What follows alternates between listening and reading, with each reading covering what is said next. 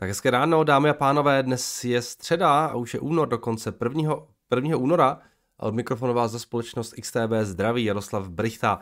Tak včera na trzích eh, nám eh, bylo docela hezky, akce nám rostly, eh, S&P 500 1,5%, Nasdaq skoro 1,7%, Dow Jones procento v plusu, Evropa se tak nějak držela, tam to moc nerostlo ani neklesalo. Takže nálada lehká lehce optimistická a akce v podstatě zlikvidovaly velkou část těch ztrát, které nabrali eh, předevčírem a jsou zpátky. Eh, bylo tam spousta korporátních věcí, já jich tady mám taky pár nachystaných, ale nejdříve ještě eh, se pojďme podívat na makrokalendář, protože včera bylo zveřejněno docela dost takových středně zajímavých výsledků z Evropy i ze Spojených států. Co mě teda velmi zaujalo, musím říct, tak německé malobchodní prodeje včera, respektive to bylo za prosinec, se propadly o 5,3%. Eh, to jsou prostě meziměsíční čísla, to není meziroční propad. Eh, trh čekal pád jenom o desetinu procenta, takže hluboko pod očekáváním to byly ty výsledky. Eh, inflace a vysoké ceny energií se tak zdá se začínají zakusovat trošku do rozpočtu německých domácností a nic s tím nenadělá ani silný trh práce, který vlastně taky byl reportovaný výsledky nezaměstnanosti, která klesla o 22 tisíc, což bylo docela pozitivní. A, takže bude zajímavé sledovat, jakým způsobem dopadnou třeba ta lednová čísla, jak se situace bude vyvíjet dál, ale tohle bylo docela velké překvapení. Uh, pak jsme tam měli výsledky z Ameriky, Chicagský PMI uh, zklamal 44,3, čekalo 45,1, spotřebitelská důvěra taky na, na, tom, na tom byla trochu hůře, propadla se na 107,1 bodů, uh, pak tam byly ještě data z Nového Zelandu, takže um, zajímavý makro, v Evropě potom ještě nějaké další výsledky HDP byly, byly zveřejňovány, Uh, taky to nebyla žádná sláva úplně, ale ty malobchodní prodeje to bylo docela zajímavé. Jinak uh, včera to bylo hodně o těch korporátech, uh, spousta firm reportovala svá čísla. Ještě než se dostaneme k těm, těm nejzajímavějším, tak je to taková zajímavost, co jsem včera jako trkla. Je opravdu zajímavé sledovat, jak začíná postupně vznikat takový ten hype kolem AI. Včera prosím pěkně zveřejnila společnost C, C, C3 AI Eh, zprávu o tom, eh, že integruje do svých systémů nové nástroje, eh, které používají language modely od OpenAI a od Google, které pomohou k vyhledávání dat pomocí textové komunikace s AI, což je samozřejmě skvělá věc a je to přesně to, co bych čekal, že, že AI bude dělat. Ale co bylo zajímavé je tak, že akcie C, C3 AI na, v reakci jenom na tuhle tu zprávu Eh, vzrostly včera o 21%. Jo, takže eh, očekávám, že podobné zprávy začnou zveřejňovat i další společnosti. Eh, je to podle mého názoru ekologické, že, že s něčím takovým budou firmy přicházet. Jednak je kolem toho velký hype a hlavně taky, ale to, to může být fakt jako velký, jako velmi silný productivity tool. Takže možná uvidíme takových podobných, podobných reakcí více v nadcházejícím, ne možná až tak vzdálené budoucnosti. No a co se týče toho makra, tak eh, teda těch, těch korporátů, tak včera, začneme to pořadě, včera reportovali výsledky za, eh, za čtvrtý kvartál General Motors a akcie této automobilky americké reagovaly růstem o 8,3%. Eh, GM dali pěkný beat na EPS i na tržbách. Tržby jim rostly oproti loňskému roku 28%, a byli 5% nad odhady analytiků. Eh, GM za sebou má uh, docela pěkná 9 čtvrtletí. Já jsem se díval, když se podíváte na to, jak jim ty tržby rostou. Uh, to máme, dejme tam třeba tohle. Tak jasně, byli, ten 2021 tam byl nějaký jako propad, ale i tak poslední dva čtvrtletí jsou rekordní tržby a oni, oni si docela pochvalovali ten, ten trh, dali docela pěkný guidance na, na ten letošní rok.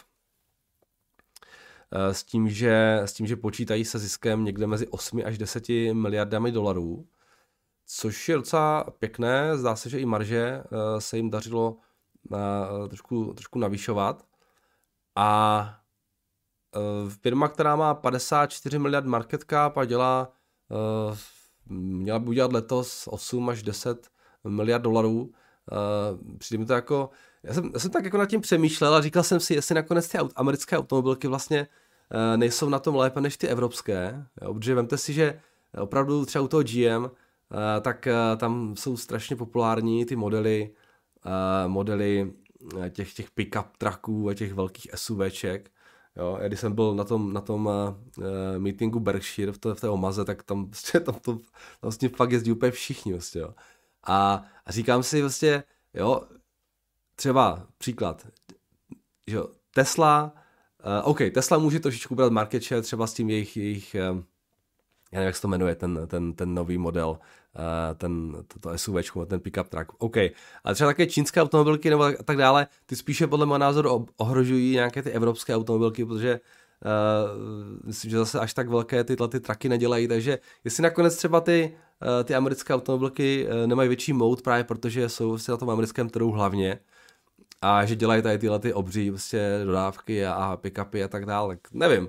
Eh, přijde mi to, že, že ty evropské automobilky možná čelí mnohem větším tlakům uh, než ty americké. A i ty americké jsou docela levné, jo. Vlastně 54 miliardy, firma dělá 8 miliardy uh, net income a zdá se, že, se, že jim ten biznis docela, docela solidně šlape, takže jenom taková úvaha, uh, co, máte na to někdo nějaký názor, já nejsem úplně nějaký petrolhead a úplně automobilkám moc nerozumím, ale uh, zajímalo by mě, jestli, jestli někdo uh, na tohle máte, máte taky nějaký názor, tak když tak hoďte do komentáře něco zajímavého.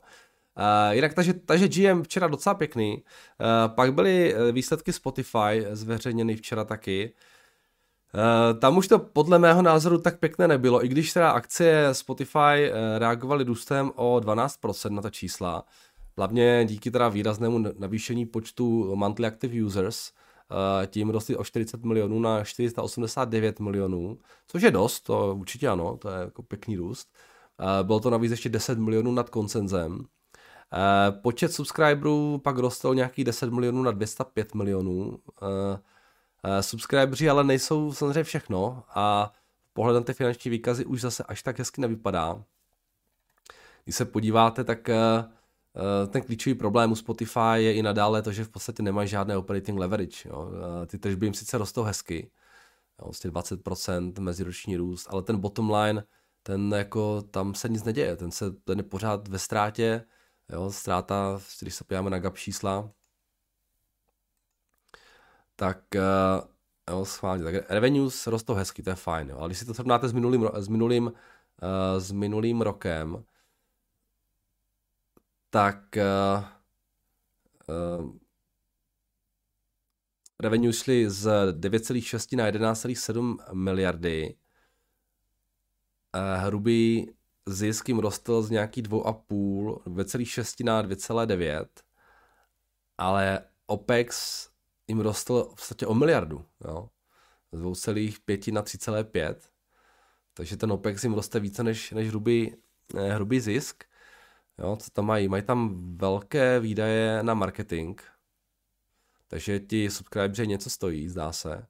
Není to málo, je tam nárůst o 500 milionů, je tam výrazný nárůst v R&D, Jo, prostě vydělávají víc, ale, ale prostě do toho bottom line to neteče, což jako není úplně, úplně fajn, si myslím. Takže čísla taková, nevím, no, smíšená. Já, ta firma může mít podle mého názoru potenciál, pokud by se jim fakt podařilo udělat nějaký pivot k tomu advertisementu nebo k těm, těm podcastům, ale, ale to, že vlastně musí platit těm studiím, a ty peníze, které, dokonce jsem četl, že i když Spotify vlastně zvýší uh, cenu svého předplatného, tak uh, ty, ty nahrávací studia nebo se ty velké, uh, velké studia, které vlastní ty, ty práva, tak mají nárok na to zvýšení těch, té, ceny taky, jo. takže jsou prostě pasti v tomhle ohledu a nevím, pořád je takový zvláštní biznis, moc se mi to nelíbí, ale, ale je tam šance podle mého názoru, že by to mohli dát, ale, ale zatím se to úplně jako nedaří nějakým způsobem dál monetizovat, ale uvidíme třeba do budoucna, asi jim to nějak podaří, to operating leverage tam v té firmě, firmě získat. Takže Spotify takové za mě trošku smíšené čísla. Eh, potom eh, výsledky reportovalo AMD eh, za minulý kvartál. Tam byla tam byla reakce v aftermarketu taková, řekněme, myslím, že myslím, o 4% roste nejprve, potom jenom o procento, takže taková jako docela v pohodě, hm, žádná divočina. Ale ta čísla byla docela fajn, si myslím, a obzvlášť teda v kontextu s tím Intelem, tak na Intel to podle mého názoru háže docela negativní světlo, protože meziročně rostly AMD nějakých 16% a dokonce se jim dařilo růst i mezi čtvrtletně, když teda jako minimálně, ale, ale prostě žádný propad se tady nekoná. A překonali konsenzus lehce na tržbách i na těch revenues. A hrubé marže mají mít v tom příštím roce kolem 50%, guidance dali taky docela, docela v pohodě. Když se podíváte na, na ten jejich report, já ho tady někde mám, já tady nemám otevřený, tady tohle, tak tady je jasně vidět, že ty datacentra jim pořád jako strašně rostou, 42% meziročně, Uh, problém je samozřejmě v tom client, to jsou ty, ty, ty, ty PC a tak dále, to není žádné tajemství, ale tady, tady jsme 50, 51% dolů oproti minulému roku a gaming dolů o nějaký 7%, uh, pak mají to embedded, to je vlastně i ten Xilinx hlavně, tak tady rostou o nějakých 1800%, ale to je tím, že tam, tam je v tom je ta akvizice. Ale jo, přesto všechno, že jim takhle klesá ten klient, tak datacentra jim to docela pěkně táhnou Eh, ta firma eh, v podstatě eh, jako pořád jako na tom docela dobře. Takže pohoda. Myslím, že dobrý výsledky na to, jak, jak špatné situaci se část toho trhu nachází, tak ten data center business je, je fakt moc pěkný, na rozdíl od toho Intelu. Takže um, pěkný čísla za mě uh, za ten minulý kvartál. No a pak tom tam byla ještě uh, Snap, což jako je docela vtipná firma, už musím říct, protože opravdu pokaždé, když oni zveřejňují výsledky, tak je to, tak je to průšvih za těch posledních, já nevím kolik čtvrtletí a uh, teď to bylo podobně. Akcie v reakci na ta čísla minus 15%, uh, eh, tržby, já tady mám taky ten slide, jak jejich, uh, můžeme se na to podívat. Docela zajímavé. Tak tohle jsou jejich, vidíme tady nějaké, nějaké grafy. Takže tržby, uh, nebo respektive, tohle jsou monthly active, daily active users, tím rostou o 17%, to je docela fajn, i když je to hlavně v rest of the world, tam je to 31% nárůst. Uh, Eh, tržby v podstatě stagnují meziročně. A v Severní Americe klesají o 6%, rest of the world rostou o 28%. A ARPu je nějakých, nějaký 3 dolary, to jim taky kleslo. Tady máme nějaké marže, tady jsou nějaké jejich uh, revenue composition. Ale co je u Snapchatu, tady máme net income, který oni jako vytvářejí, to je zase nějaký adjusted net income myslím, tak už to není tak špatné, jako to bylo v těch minulých kvartálech, pořád, pořád vykazují docela pěknou ztrátu, ale co je na Snapchatu naprosto jako fascinující, někde tady dole, tak uh, to je opravdu uh, to jsou, jejich, to jsou jejich stock-based compensation. Podívejte se, jak oni počítají tu, tu adjusted EBITDA, jo. tak oni mají nějaký net income, respektive mají net loss, mají nějaký 288 milionů, ale uh, stock-based comp za ten minulý kvartál byl 446 milionů, takže adjusted EBITDA je pozitivní díky těm stock-based comp. A když se podíváte na ten celý rok, uh, to někde tady, tak oni vykázali ztrátu za rok 2022 1,4 miliardy, ale taky si dávají stock-based comp nějakých 1, v podstatě, v podstatě 1,4 miliardy stock-based comp si dávají, takže adjusted EBITDA za letošní rok je 377 milionů jsou plusu, hurá, jo, takže tohle je opravdu, opravdu bizar, uh, ty, ty, ty, uh, ty odměny zaměstnancům v podobě těch nových akcí, dávají si tam to hodně, hodně to zkresluje. Ty, ty, ty, tady, tady jde krásně vidět, jak jako zrádné jsou někdy ty adjusted čísla, jo. Uh, to nejsou gap čísla, to jsou prostě adjusted, které ošetřují, které, které nezahrnují spoustu věcí, a mimo jiné u těchto těch růstovek, u těchto těch technologických společností, tam nikdy nejsou stock-based comp. Jo, takže vždycky velký bacha na to a je to obrovský rozdíl mezi tím, jaká je realita a co ta firma potom prezentuje v těch svých adjusted číslech. Takže to je docela vtipné. No. Každopádně ta, uh, ziskovost žádná, oni to strašně schytali, uh, nebo tady ten propad, kde, který v tom net income, tady tohle, to je v podstatě eh, souvisí s tím, jak je zaříznul Apple s tím updatem iOS. Od té doby se nedaří to úplně jako vrátit zpátky. Oni tvrdí o tom, že se to podaří, že, ten, eh, že to prostě že to bude chvilku trvat, ale že ten mm, marketing bude, že, že ten advertising bude prostě více cílený, že bude používat více AI. V podstatě podobný problém jako Facebook, ale Facebook se s tím vypořádal zase mnohem lépe. A Facebook byl taky ještě předtím, než to začalo, mnohem více ziskový. Takže je to něco, s čím prostě se perou a zatím jim to úplně moc nejde, zdá se, no a mezi tím si dávají spoustu peněz na hodinách. Takže Snapchat, eh, klasika, už dá se říci, eh, report zveřejněn na akcie jako výrazný propad. No, eh, pak tady mám ještě pár takových dalších věcí, jakých co tak jenom mě zaujalo. PayPal propustí zhruba 2000 zaměstnanců, což je 7% z celkové pracovní síly. To propouštění by mělo proběhnout v horizontu několika nadcházejících týdnů. Z akcie PayPal rostly včera o 3,5%. Silvergate včera rostl nějaký 9% dokonce po zprávách o tom, že v bance eh, BlackRock vybudoval pozici eh, ve výši 7%. A potom ještě docela vtipná ta Adani Group, eh, to je, jsme se o tom bavili začátkem týdne, to je vlastně od té doby, co Hindenburg zveřejnil ten short report na ně, tak se akcie tady toho jeho konglomerátu a těch jednotlivých společností v podstatě nepřetržitě propadají a Adani Group uh, ztratila na market capu uh, v kolik to je nějakých 240 miliard měli před tím reportem, teď mají nějakých 100, kolik, 160, no, takže to už, už se blíží k nějakým k nějakým 120 miliardám, to je, to je hezky, no.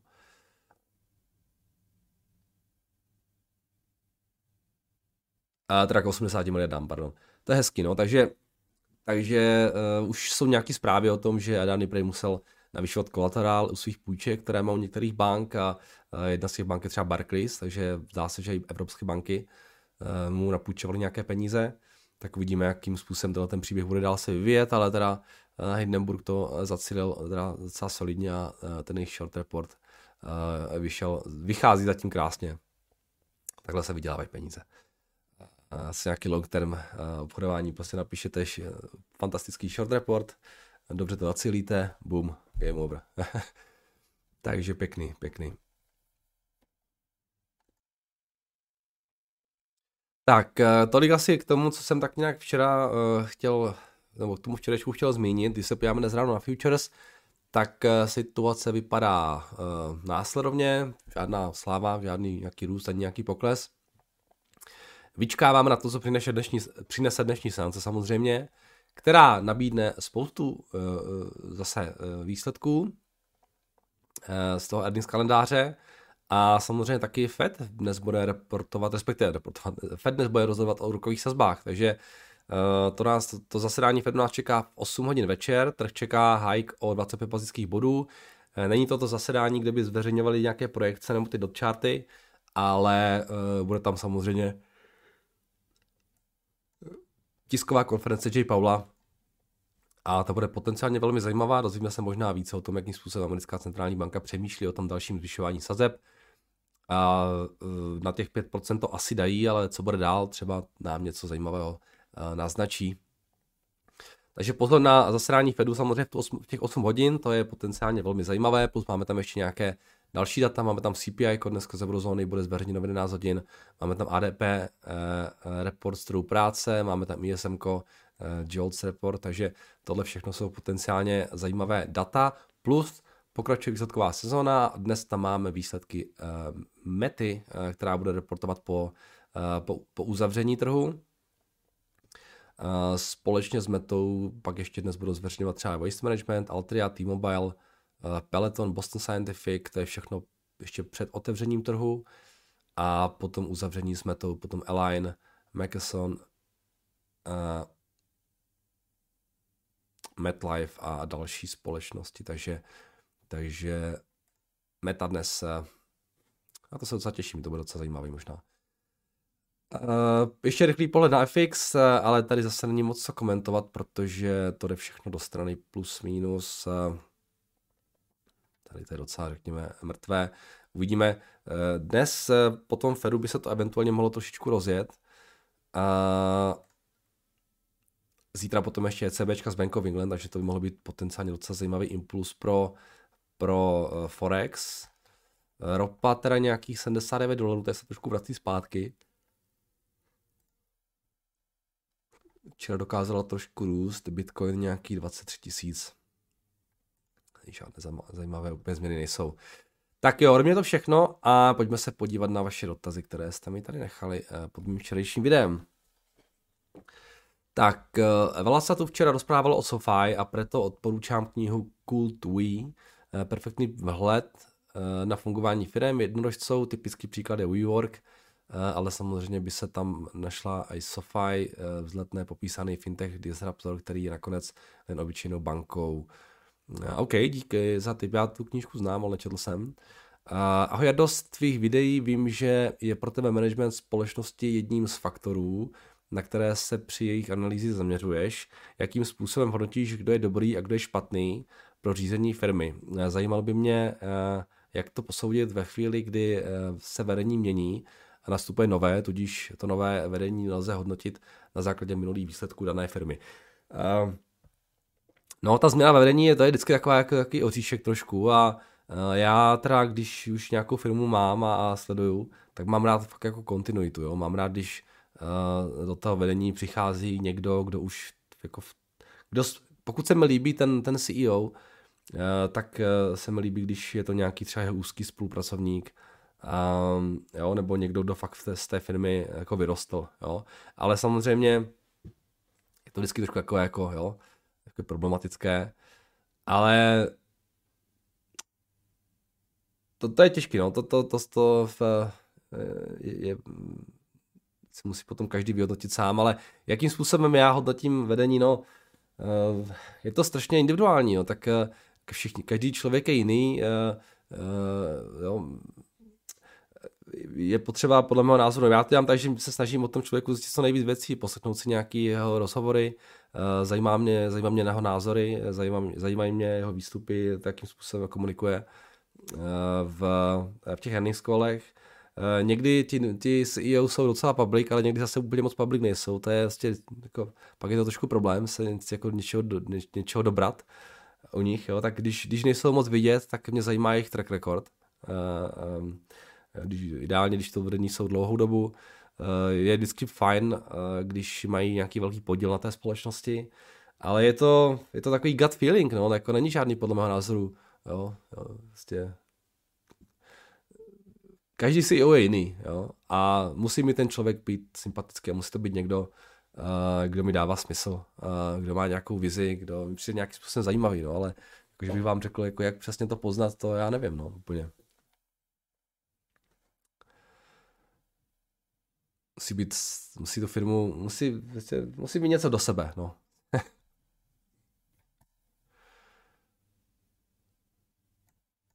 Tak uh, zdravím, sleduji každé vaše video už asi čtyři měsíce.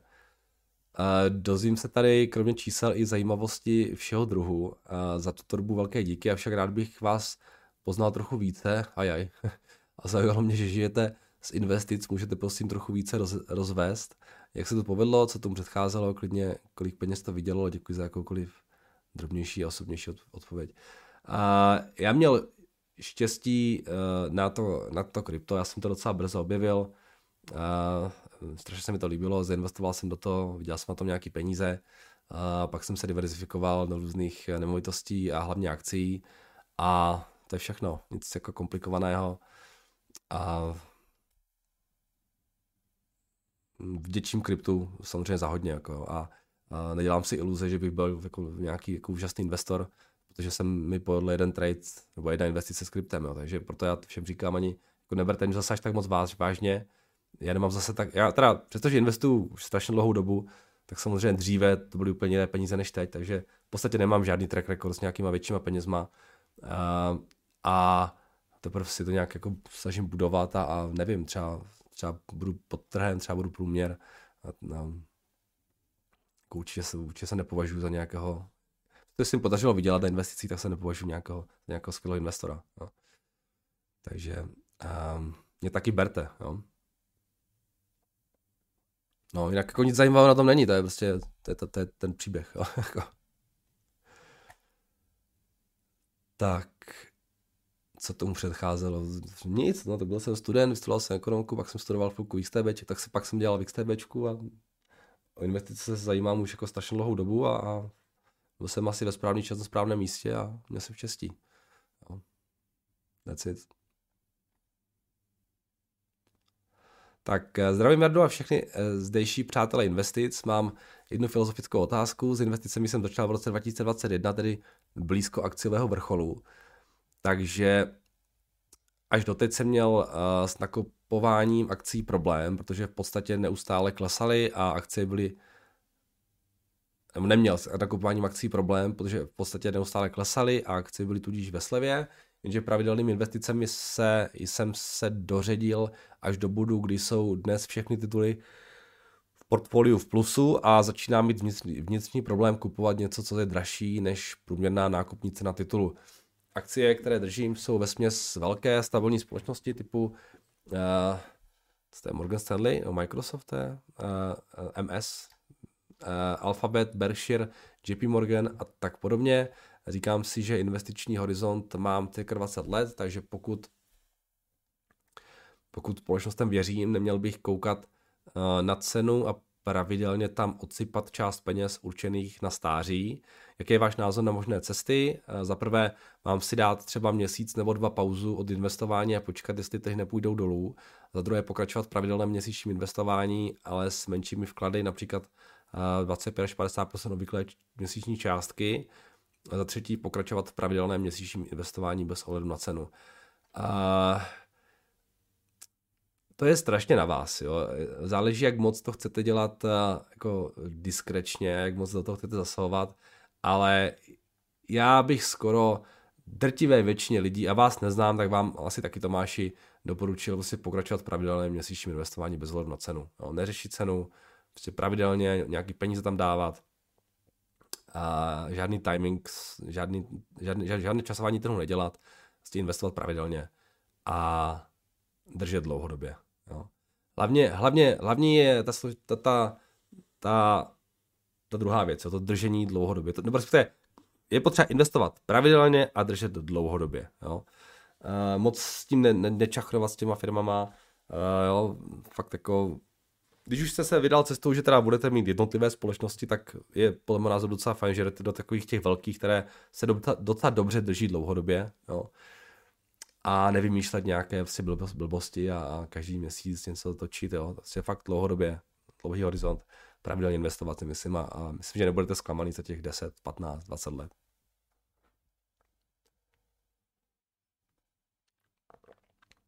To, co máte v tom portfoliu, to jsou podle mě firmy, které se dají docela pěkně držet dlouhodobě a, a, a líbí se mi taky.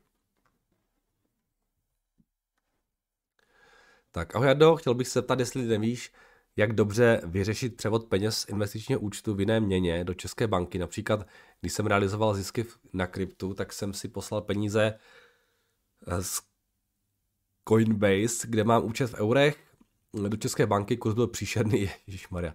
plus nějaké poplatky, dá se tomu nějak vyhnout, co jsem hledal, tak Revolut je prý dobrá cesta, ale pár lidí se prý setkalo s tím, že při větších transakcích Revolut zmrazil účet a musel dokládat důvod peněz, takové objemy uh, hádám asi nemám, ale i tak jsem to nerad viděl. Tak bych jsem to nerad viděl, děkuji za radu a přeji hezký den. Tady je rada velmi jednoduchá. Založte si u vaší banky eurový a dolarový účet a neposílejte to na korunový účet. Jo, a to je prostě easy. Jo, posílejte si euro na eurový účet, dolar na dolarový účet, pak tam nebude, nemáte žádný směný kurz a, jo, a potom si to někde vyměňte u nějakého normálního prostě providera, kdo vám Nikdy neměňte FX v bance, jo. Kurzy jsou prostě katastrofální. No, pak si prostě založte účet u někoho, kam ty prachy pošlete a oni vám to hnedka dají za, za, za spod nebo za nějaký fakt jako pěkný, uh, pěkný, pěkný uh, kurz. Jo. Takže přes banku nikdy neměňte. Tak eh, dneska každá banka vám umožní založit eurový účet a dolarový účet, takže to není nic jako složitého. Tak, zdravím, jo, David za ty eurové se posílají přes, jo, ty, ty Coinbase a tak dále, myslím, mají SEPA, SEPA platby, to, to skoro nic nestojí, je to rychlý, takže to je úplně, ideální. Tak zdravím Merda za váš, eh, respektive váš komentář, eh, že oprávky SoFi eh, podhodnotila z účetních důvodů versus Lending Club, eh, či už měla opticky dosáhnout nižší ztráty. Eh, možná mi něco uniká, pokud by SoFi bukla oprávky adekvátněji, to je cirka lineárně k růstu úvěrového portfolia, tak jsou cirka na ztrátě roku 2021 stejně dvojnásobnou velikostí úvěrového portfolia, což mi stále přijde, nebo nepřijde jako špatný výsledek vzhledem k růstu portfolia. Ostatní to tady z Paribus eh, eh, za rok 2021 měli ztrátu 110 milionů, loans and lease receivables měli 6 miliard. A OK, ale co mi tady tvrdíte, jako, nebo nevím úplně, na co se ptáte. Dvojnásobnou velikost. No dobrý, no, ale pořád by byli prostě samozřejmě jako ve ztrátě, no, tak eh, v, nevím, nevím, úplně přesně, nevím úplně přesně, na co se ptáte teďka. Um, nevím, nerozumím úplně dotazu. Tak jdeme dál. Eh, zdravím Jardo na trhu až příliš moc optimismus. Nemáte taky pocit, že by to mohli zvýšit schválně o 50 basických bodů? Přijde mi to trošku jako přehnané FOMO, tak jestli to nebudou chtít eh, eh, trochu schladit. Jakože by Fed na truc, jo, že ten trh vám tak vyrostl, tak tady máte, to nemáte tak jednoduché. A myslím si, že ne, myslím si, že těch 25 je, je skoro, skoro jistých.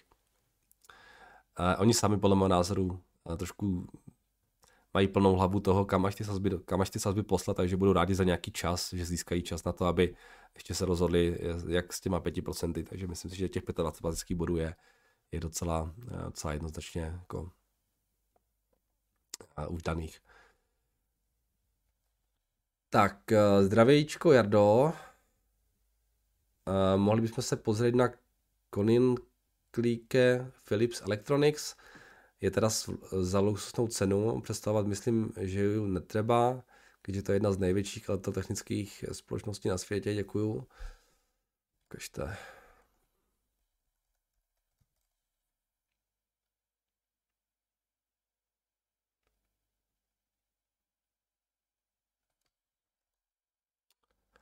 Jak se to píše?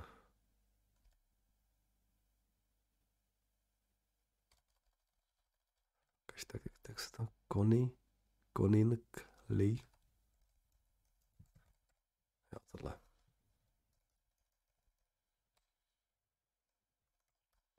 No představit si se nemusíte, ale přiznám se, já sám úplně nevím, co všechno dělají, nedělají, tam byly nějaké podle mého názoru spiny a si dělají pořád ty televize nebo tu elektroniku, už já úplně si nejsem jistý takže něco jste k tomu napsat mohl.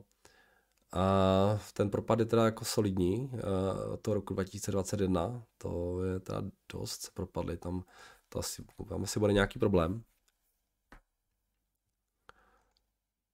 A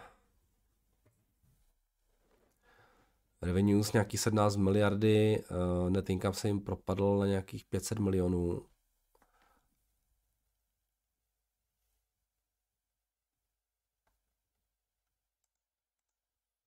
Počkat, počkat, počkat, počkat.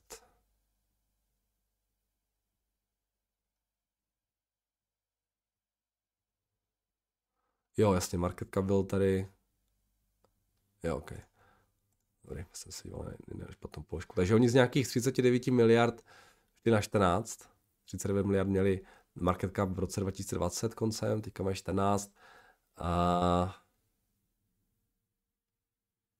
Mm, nevím, proč se prodávali za 36 miliard upřímně, jako v tom roce 2020, 38 v roce 2019, když ta čísla nejsou zase, jako net income jim klesnou, to je fakt. Uh, v nějakých, oni předtím dělali nějakých 1,5 miliardy, teďka jsou na nějakých 500 milionech, uh, 800 milionů se čeká letos, příští rok nějakých 1,2 a ty tržby jsou plus minus stejné, takže vypadá to, že tady byl problém hlavně s maržema, eh, které asi klesaly kvůli nějakým supply chain issues, takže jako to bych neviděl jako nějak úplně eh, dramatický problém. A upřímně nevím, proč se podávali tak draho, teďka mi přijdou na ceně, která si myslím je docela adekvátní. Eh, zajímalo mě, proč tady byly za, za tyhle ty valuace v tom roce 2020. No, jdeme dál.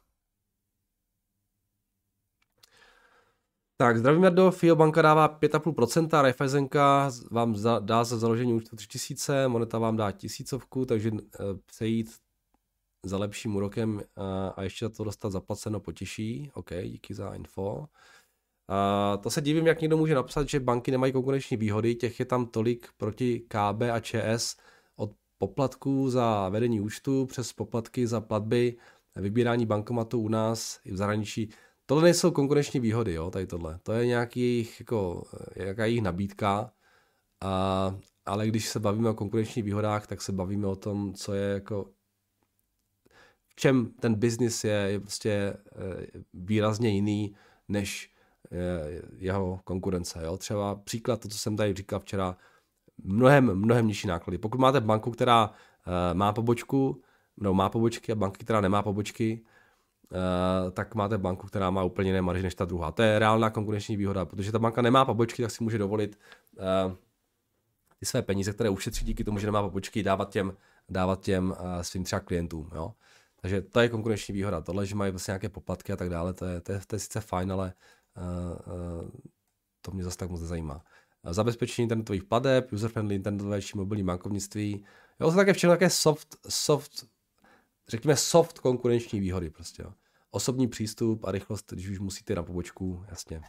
A mobilních operátorů souhlasím, je ta konkurenční nabídka prakticky nulová, tam akorát záleží, kdo z nich vám zrovna nabídne podputovku, abyste jim ním přišel. Jo? To je, jak kdybyste říkal, že jo, eh, těžební společnosti mají konkurenční výhodu v tom, že mají kvalifikované zaměstnance. Jo? Jako, může to být pravda, ale ve finále vás zajímá, za kolik těží tu komoditu, jo, hlavně. A jestli to těží levně než všichni ostatní. Tak, uh, Jardo, bylo by nás v podstatě viac, ktorí by ťa sledovali, keby ti XTV urobilo rovnaký marketing, aký robí pre MMA zápasníkov. Zase to poslední, co bych chtěl, aby můj ksicht byl někde uh, jinde než tady na tom YouTube, takže já jsem rád, že žádný marketing není. To by někde XTBčko docela zanaštvalo s tímhle. Tak, uh, ad banky, většina bank má běžný i spořící účet, tady tedy peníze krátkodobě na spořící, nezbytné částky na běžném, jasně. Tak, Twitter Jardy, vám tady nehodil. Hodil, dobrý. Tak a jdeme ještě na mažemito dotazy. Mám tady pár věcí od vás. Ahoj Jardo a přátelé investování, píšu mailem, protože mi to bratr YouTube smazal i na třetí pokus a nevím proč. Děkuji ti za radní komentáře, jsou skvělé. Chci se tebe i kolegů zeptat, zda bychom mohli společně vytvořit a poskytnout tak celé naší komunitě studijní materiály ve formě doporučených webových stránek, twitterových účtů, knih, publikací a tak dále.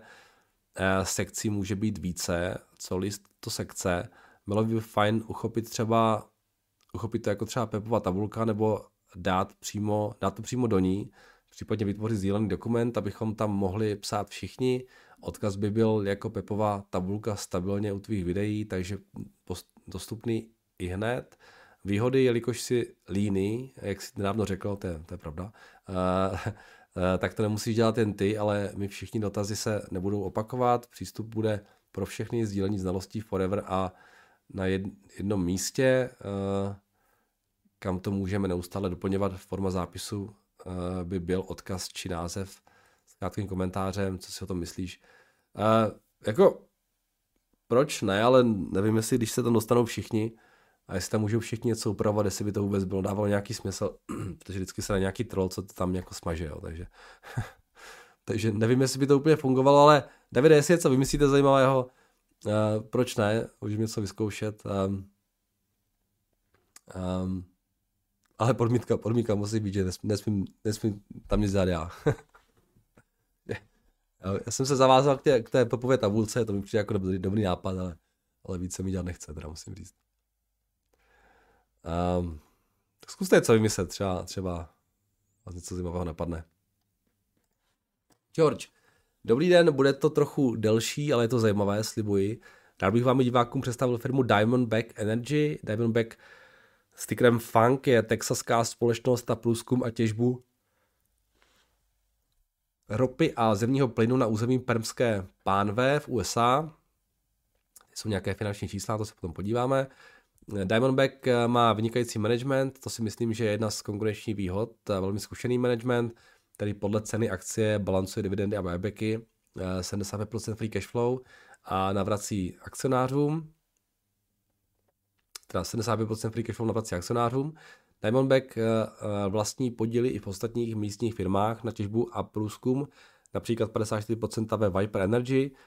Management nechtěl růst za každou cenu a proto před lety omezil akvizice. To se není změnilo a akvirovali menší firmy, máme nějaké jejich názvy. To má, to má za důsledek jednu důležitou věc. Diamondbacku tím rostou rezervy a tedy nemusí vynakládat další capex na hledání nových nalezišť a udržování produkce ropy. V roce 2013 jim rezervy hodně rostou, nebo od roku 2013 jim rezervy hodně rostou a to je jedna z nejdůležitějších věcí ropných firm, ale hodně lidí přehlíží. Hlavní téma posledních earnings callů je snižování nákladů na provoz firmy. Vždy to zabere tak polovinu dotazů v Q&A a že, jim to, a že se jim to daří výborně. Již před inflací nakoupili, eh, co potřebovali, zahedžovali, co mohli a pokud eh, to hold musí zaplatit, tak hodně smlouvají, nebo teď nedávno začali prodávat non-core assets. Eh, prostě je jede je nejde nic jiného, než pochválit. Také jsem se dočetl zajímavost ohledně jejich headquarters. Je to něco jako Berkshire, žádná luxusní obrovská budova, a naopak Stanky Research napsal, výborně si hlídají náklady, mají skromné sídlo, kde není ani recepce. Když jsem v prosinci budovu navštívil, nejlepší bylo eh, se zeptat místního hlídače, aby zkontroloval, zdali eh, jsem správně a jaké patro. Hlídač o Diamondbooku skoro nevěděl, eh, že tam sídlí, management v žádném případě nejezdí Eh, v nějakých Rolls Roycech a podobně. CEO společnosti se prý poslední dobou nejvíce všude chlubí svojí novou uh, motorovou pilou. uh, no, nechtěl by člověk takový management v každé firmě, soustředí se na biznis, zvyšují rezervy a free cash flow, drží capex a opex uh, na stejných hodnotách a většinou většinu keše vrací akcionářům. V okolí je hodně malých firm, které můžou být akvírovány, dluh není malý ale ani ne velký a je na nízkém úroku a maturita je, jsou roky 25, 26 a dál. Hlavní riziko je samozřejmě cena ropy a plynu. Management eh, si toho je vědom a nedělá přehnané kroky a také kupuje obce na nízkou cenu ropy jako hedge. Eh, celý sektor je ale tak podinvestovaný, že si nemyslím, že bychom měli dlouhodobě jít pod nějakých 60-70 dolarů a na této ceně Diamondback za velmi pěkné peníze. Pro mě long term hold, uh, koukněte se do Bloombergu, uh, díky George. Georgi, uh, díky za koment, já Diamondback znám, je to jedna v podstatě jediná firma, nebo ne, jedna ze dvou, ještě tam mám Chevron, které mám na watchlistu společností Viper Energy. Já jsem dokonce ten Viper Energy kupoval, když byla ta ropa na těch, v tom, v tom covid low. To byla v podstatě jediná ropná společnost, kterou jsem kupoval, když se ta ropa prodávala na těch, na těch záporných úrovních. Uh, uh, takže známe moc dobře a uh, je to, je to podle mého názoru velmi dobrá společnost. Um, to, co píšete, je pravda, management se mi taky líbí. Funk je titul. Navíc mají titul Funk, což může spoustu retail investorů zmáct. Jo? uh, takže jo, mě, za, mě to je, za mě to je super, super firma a líbí se mi strašně moc ten přístup managementu. A líbí se mi, že to dělají opatrně. A oni jsou hlavně, oni, oni, to, oni jsou opravdu jeden, jeden z těch, jedna z těch firm, která uh, tohle to jede, takový ten opatrný přístup jede dlouhodobě. Jo. Uh, si dát třeba 10 roků zpátky. Oni byli jedna z těch, která v podstatě, co to je ten market cap, i když byl ten obrovský hype kolem té ropy a zemního plynu, tak oni byli pořád velmi disciplinovaní, jo, což to bylo v těch letech, tady těch 14, 15, 16, a to bylo prostě tak, jo, všichni obrovské capexy, ale jo, žádné, žádné free cash flow nebo negativní free cash flow, ale Diamondback, se podívám, já mám pocit, že oni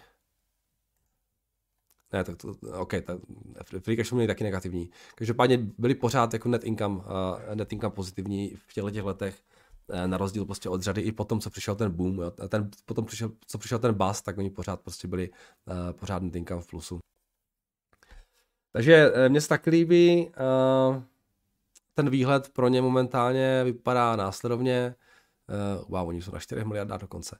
Jaké 4 miliardy net income, 4 miliardy free cash flow, krásná konverze, Eh, na letošní rok eh, nějaký 4 miliardy 32 a prodávají se za 26 milionů, 26 miliard, 5 miliard je, je dluh, takže i výčko nějaký 32. proč ne? Jestli chcete spekulovat na to, že ten, ten ropný segment bude i nadále na tom dobře, uh, tohle si myslím, že je firma, která uh, dává smysl docela, no. Dividend na nějakých 6%, no, spoustu to vrací akcionářům a nemám, co bych jako jim vytknul.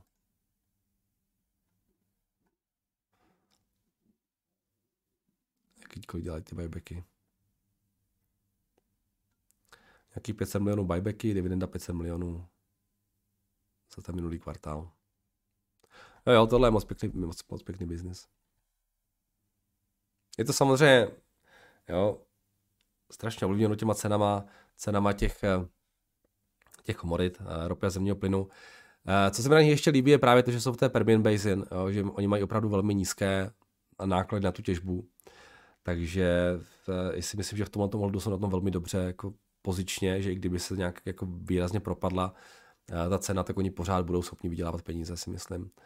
Takže jo, Diamondback je super, super společnost.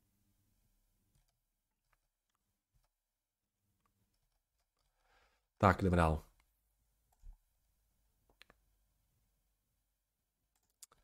Tak, dobrý Nerdo, mohl byste se v terminálu kouknout na akcie eh, DSHK. Jedná se o akci firmy Drive Shack, uh, která v USA vlastní celkem populární golfové driving range. Uh, kde se často konají různé oslavy a samozřejmě tento prostor slouží i pro trénink, trénink golfistů. Dále jim patří minigolfové bary s názvy Pattery, eh, kde, si, kde se mísí zábava ve formě minigolfu s akcemi eh, a party a také jim patří, či spravují několik eh, golfových hřišť. Taktéž v USA společnost se sama nechala delistovat z NISE na OTC, avšak přislíbila, že bude vůči svým investorům nadále zodpovědná a nadále bude reportovat finanční situaci, tak jak se patří na firmy listované na NISE. Proč se nechali delistovat sami? To je docela zajímavé. A společnost stále otevírá nové pobočky, ať již eh, DS, to asi ten drive, nevím, co to je DS, drive shaky asi, jo. A, tak Patry eh, samozřejmě mají dost dluhu, ale to připisují, sprá, eh, to připisují právě otevírání nových poboček a také covidu, který pro ně v roce 20 až 2021 nebyl nic moc. Graf se mi tu jeví podobně jako v roce 08, eh, kdy eh, na ně dopadla hospodářská krize, ale vidím tam potenciál s růstem aspoň na cenu kolem 3,5 dolarů. Díky moc. Kažte, tak tyhle ty neznám. DZHK.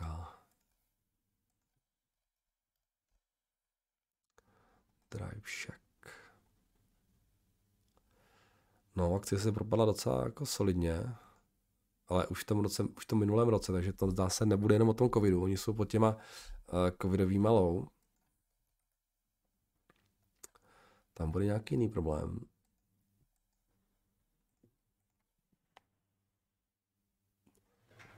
Uh, delistování z Nise byly asi proto, že jsou pod dolarem, takže tam tomu delistingu by stejně došlo. A no, žádný zisk. Tržby rostou hezky, i když No, počkat, počkat, počkat, počkat. Tady mám nějaký data, to je 2012, 2013, mám 2018, mám 2021. Ten jejich reporting je nějaký zvláštní, teda. Nebo nevím, proč tady nemám úplný, úplný dataset. 38 milionů market cap, 40 milionů ztráta. Hmm. Spousta dluhu. Tohle se mi teda uh, vůbec nelíbí. Žádný cash.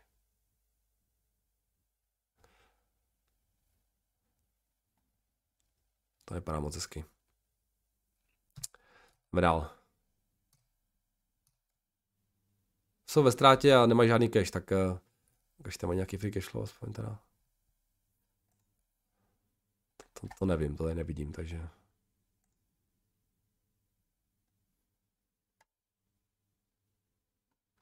No, to nevypadá jako úplně fungující biznis tady tohle.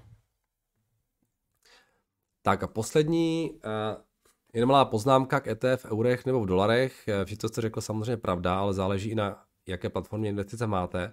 právě XTB s tímto má problém, pokud jste si při založení účtu zvolili měnu CZK, tak nastanou takové nešvary, například nákup BAC 31 45 po půl roce aktuální cena 35 45 plus 11%, ale Xstation vám bude tvrdit minus 39, protože vše přepočítává na CZ koruny, například otevření pozice, jo, ok, takže platforma vám neukáže, jak si vede vaše otevřená pozice, ale jak si vede CZ koruna, většinou kurz zajímá klienta až po uzavření pozice, jasně.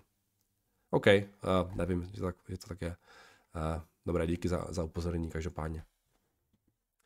Tak jo, Petře, eh, to je všechno eh, a Petře a vy všichni ostatní samozřejmě. Eh, to je všechno. Dnes teda další zajímavá seance, uvidíme, jak to všechno dopadne, FED, Meta a tak dále. Tak zítra si k tomu něco málo, málo zase řekneme. Od mě je to všechno, mějte se krásně a zítra opět naslyšenou.